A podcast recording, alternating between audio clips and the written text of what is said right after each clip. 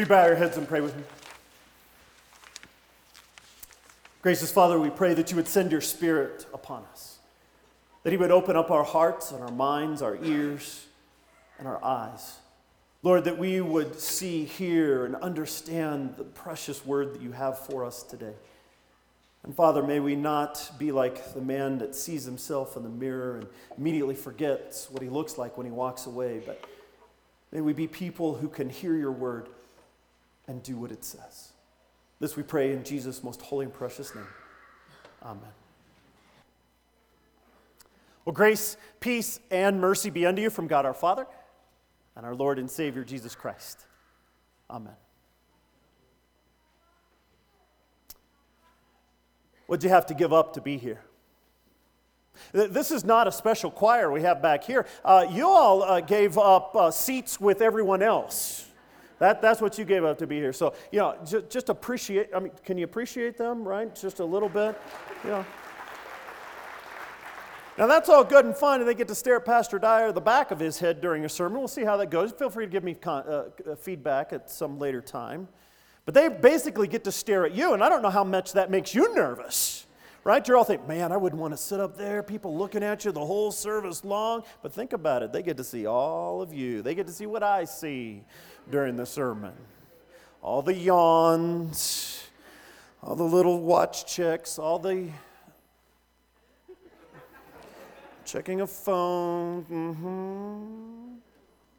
I don't know what you had to give up to be here. Uh, uh, maybe it was an extended afternoon of uh, football watching. There were some uh, bowl games on. Anybody have to give up watching a middle, middle of a bowl game to get dressed and come ready? It's Jacob, right? Mm-hmm. You weren't watching. Don't give me that. I mean, you had to give up uh, uh, anything kind of significant along the ways of. How many of you freely gave up a couple hours of work to be here this afternoon? Just, just said, boss, I volunteer to do that. I will absolutely, you know, I'm going to sacrifice and go with family. Exactly. Okay. I don't know what you gave up to be here. Maybe you didn't give up anything, and maybe that's the issue. Maybe that's why it's too easy in American Christianity for people to say, Yeah, I'm a Christian. Yeah, I'll mark down on some uh, form, I'll, I'll take a survey and say, Yeah, I'm spiritual. Absolutely, I'm spiritual. I believe that there is a God. I believe that there is a God of the universe. I believe that the world was created. Maybe, again, that's why it's so easy and so simple to be a Christian in the United States. There's no skin in the game. As a congregation, we've been reading through the book uh, Flesh by Hugh Halter, and as he finishes up the book, he remarks, he talks about the fact of this phrase, having skin in the game. It's a financial term. That's where we get it, is for those that eh, say you own your own business, and if you don't have your own money invested in it, then it's said you don't have any skin in the game. And so it doesn't matter what kind of decisions you make, it's not going to cost you. And I sometimes wonder if that's exactly a great description of American Christianity. If the approach is, is that it's one, it's easy. I don't get made fun of too much. I mean, yeah, there's some news reports that are out that kind of make fun of Christians. And, well, if I just kind of stay under the radar, if I don't let too many people know that I'm a Christian, well, one, I can't be held accountable. Two, I won't ever be called a hypocrite because, quite frankly, I just act like everyone else. And so if uh, no one knows I'm a believer, then no one will care what I do. Or maybe it's so easy to be a Christian in the United States without skin in the game because maybe our churches have just become too easy in and of themselves. Maybe we don't ask enough. Maybe we don't ask you to step up. Uh, maybe we don't actually say, hey, you know what it looks like? Maybe we haven't painted the picture. So that you don't know what it looks like to be a Christian. Maybe you don't know what it looks like to be day in and day out sold out for Jesus Christ, and you figure, well, that's just for the pastors. That's just for the, the people that work professionally in the church. There's no way that God would ever ask it of me. And maybe that's the issue. Maybe when we think about being a Christian and that we know beyond a shadow of a doubt, we've been in Sunday school, we've heard the sermons before, we know that what God has in store is transformation. And we go, uh, okay, you mean like instead of sleeping in on Sunday mornings and, uh, you know, the one day off, I don't have a lot of chores, I, I can sleep in, have a leisure breakfast, uh, I'll read the newspaper and get ready for the 11 o'clock kickoffs, right? And we think, oh, you mean transform? Oh, you mean actually give up a Sunday morning? Well, sure, I'll as long as it's done before kickoff at, at 11. We're good. I, I will sacrifice that. But if that church starts to ask me to volunteer or love people or forgive people, or if, they, if that pastor starts to preach the gospel about Jesus Christ in such a way that he says, You mean my pocketbook should be transformed? You mean my marriage should actually reflect God's grace in my life? You mean how I treat my parents? The things I actually say or post about them would actually change? Yes. That's closer to what we're talking about. Yes, that's the kind of transformation that God is talking about. And maybe that's why we don't have a lot of skin in the game. Tonight, what we celebrate is an incredible amount of skin in the game. God creates the world incredibly well, finely tuned. I mean, He's got the sunrise and sunset thing down pat. Water comes in and out, moon effects, all these things God has intricately made. And what we sometimes forget is that He's intricately made you. You understand that? God is all in. I mean, he's got skin in the game because you know what he did is he created dirt and he took his breath and he breathed into the dirt and he made you. And the psalmist says, You are fearfully and wonderfully made. Go ahead, look at the person next to you with a little twinkle in your eye and go, I am wonderfully made. Now, some of you don't respond back, go, oh, I know. I mean, if you came to Christmas Eve service as a first date, I'm sorry, that was a little awkward. But if you brought the boyfriend or girlfriend home to meet the rest of the family, it's a little awkward there too. Why, that guy had no problem saying he was wonderfully made. a little confidence issue we got to bring down. But you are whether you believe it or not, whether the rest of the world tells you or not, whether you seem like you think you meet some physical standard or moral standard or spiritual standard, you are fearfully and wonderfully made. And God has sent his son. This is the skin in the game. He said, You know what? Sin entered the world and it's destroyed it. It's not the way I want it to be. I used to walk in the cool of the morning with Adam and with Eve. And man, everything in the Garden of Eden was awesome and it was beautiful and it was well put together. He said it was good.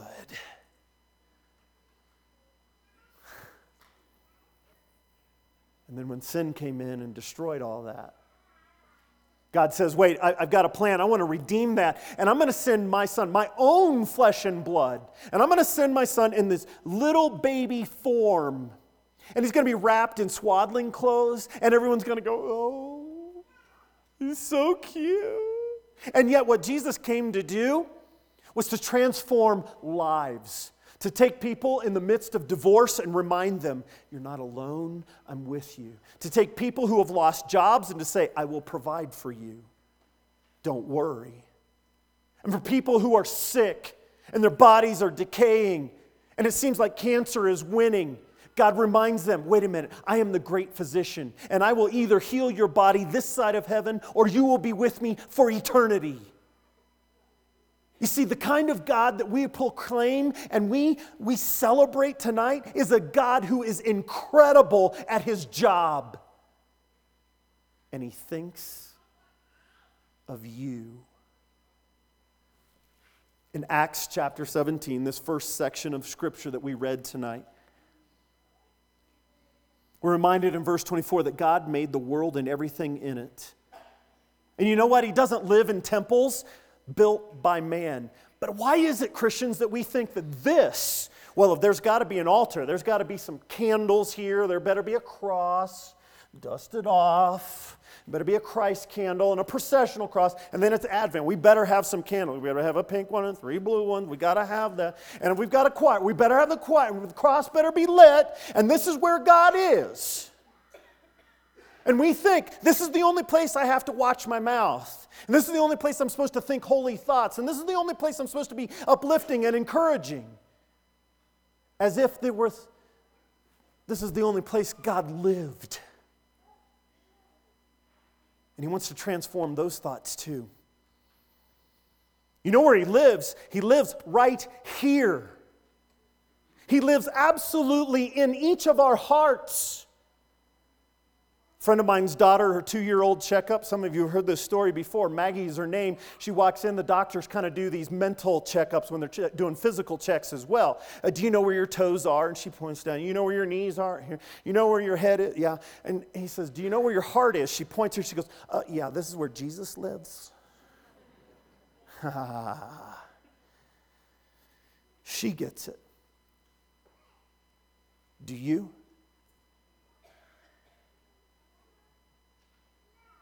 God does not just simply live in four walls. He desires an abiding relationship. That word abiding means to walk along with, to be consumed by. Maybe we don't have a lot of skin in the game because we can't fathom that God would want to be with me. I'm telling you, He does.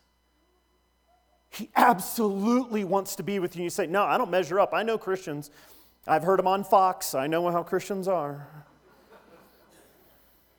And I don't measure up. I'm telling you, that is not the correct description of Christians.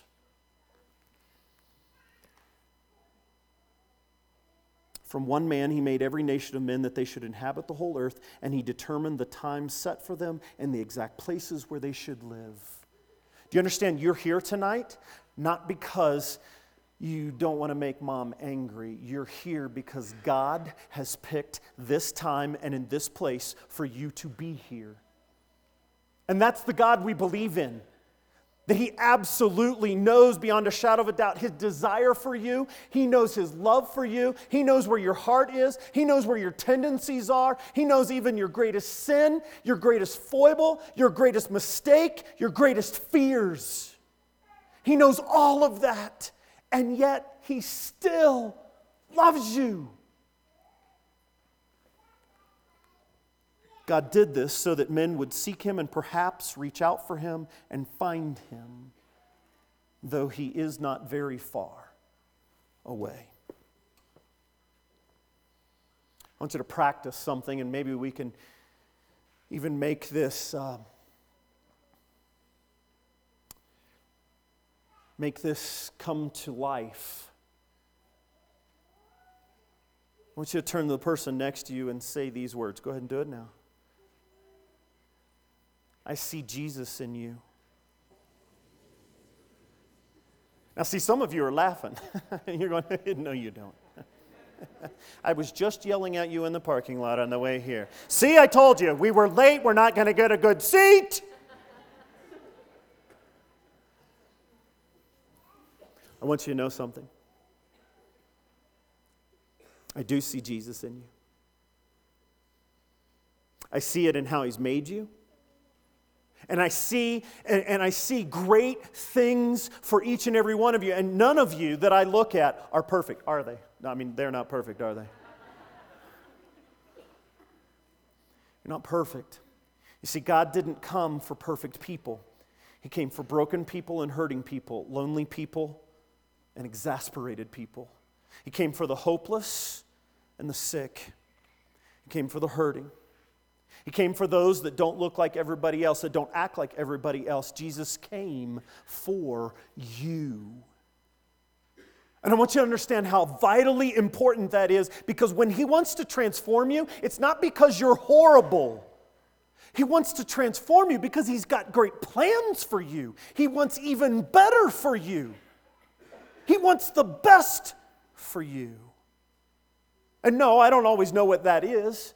I mean, I can point in scripture. I can say, yeah, you know what? He wants to have all your heart, your mind, body, and soul thinking of Him, loving Him, serving Him.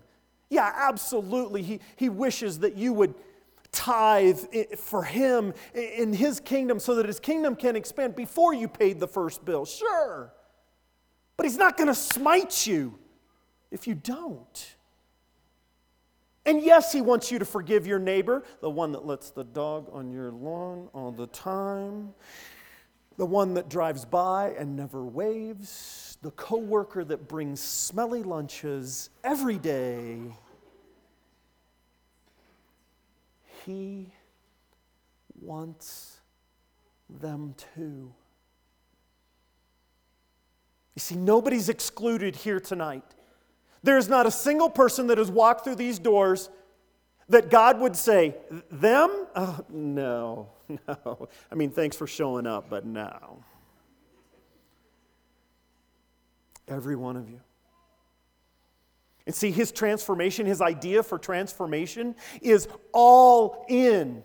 He doesn't want to just transform one part of your life. And see, maybe, again, that's why as American Christians, we get this idea of, well, you know, maybe I'll just start to go to church more regularly and God will leave me alone. no. Let me just tell you how it goes. You give him an inch, he takes a, yeah, you think mile, it's like 10,000 miles. Because again, it's not that you're so bad, it's that He wants better. He wants better. First funeral that I performed was for a lady who'd been praying for her husband for 41 years to come to faith. They've been married 41 years. And the week of his death, he called me in he said, Pastor Dyer, I've never been in church. Do you think God could love me? And I said, Absolutely. He goes, I'm not baptized. I said, Do you want to be? He said, Well, don't I have to be? I said, Well, if you want to be, let's get baptized. So we baptized him right there. Two days later, he took his last breath. Doesn't matter when you came to faith. You don't think God wants to transform marriages? One of the first counseling sessions I'd ever had as a pastor was with a couple that came in, and, and this is how it seems to happen. They come in, they go, Well, we're, we're not doing so well. We're thinking about divorce. And I'm like, No, don't get divorced. Let's, let's pray. Let's do some other, you know, and I'm trying to do stopgap measures. I feel like an EMT, right? Trying to stop the bleeding. And two weeks later, they come back and they're like, We're getting a divorce. My heart was broken. And I remember asking them, Look, come on, I just want you to know, will you pray about this some more? And they were like, No. And I said, Well, I want you to know I'm going to pray. I'm going to pray for a miracle. And they're like, Good luck with that. And two years later, guess what? They came in, they asked for premarital counseling because they were going to get remarried. It was two years later, and it was a lot of junk, let me tell you. They had a lot to work through. But it's possible. And some of you have done some incredibly hurtful things to spouses and children, and you think, I'll never be forgiven. But I want you to know you can be forgiven. And some of you have said incredibly spiteful, hurtful, and mean things, and you think, a person will never have anything to do with me ever again. And I'm telling you, that's how transformative God's grace is. It changes lives. And not just for heaven, I mean now. I mean, you can face cancer and still have the joy of the Lord. It's possible. You can face foreclosure and a mountain of debt and still feel the peace that surpasses all human understanding. You can experience loneliness even in a house full of people, and God will say, I will change that to the point where you will be flooded with my grace and love. Will you give him a chance? He's asking for you to have skin in the game, which means, God, I don't just put a little bit, I step in completely. And I don't care if you've known Jesus your whole life, you know exactly where you're going. There are some of you that are still reticent. You're still holding on to some anchor part of your life, and God's going, let go of it, come all in, and watch what I do in our community. Watch what I do in your family. Watch what I do in this world. If we just had people that would come all in with me. You see, the birth of Jesus Christ is exactly that God's move all in. And it wasn't enough that he was born. No, God took your sin and put it on him and killed him so that he would die the death that you and I deserve. And yet he still wasn't done. He raised him from the dead so that you know you can have eternal life. I hope that's a gift for some of you tonight to know that you can't earn it. It's a present, a present for life now and life forever. Amen. And now may this word of the Lord strengthen your hearts and your minds in Christ Jesus until his return to take us all home. Amen.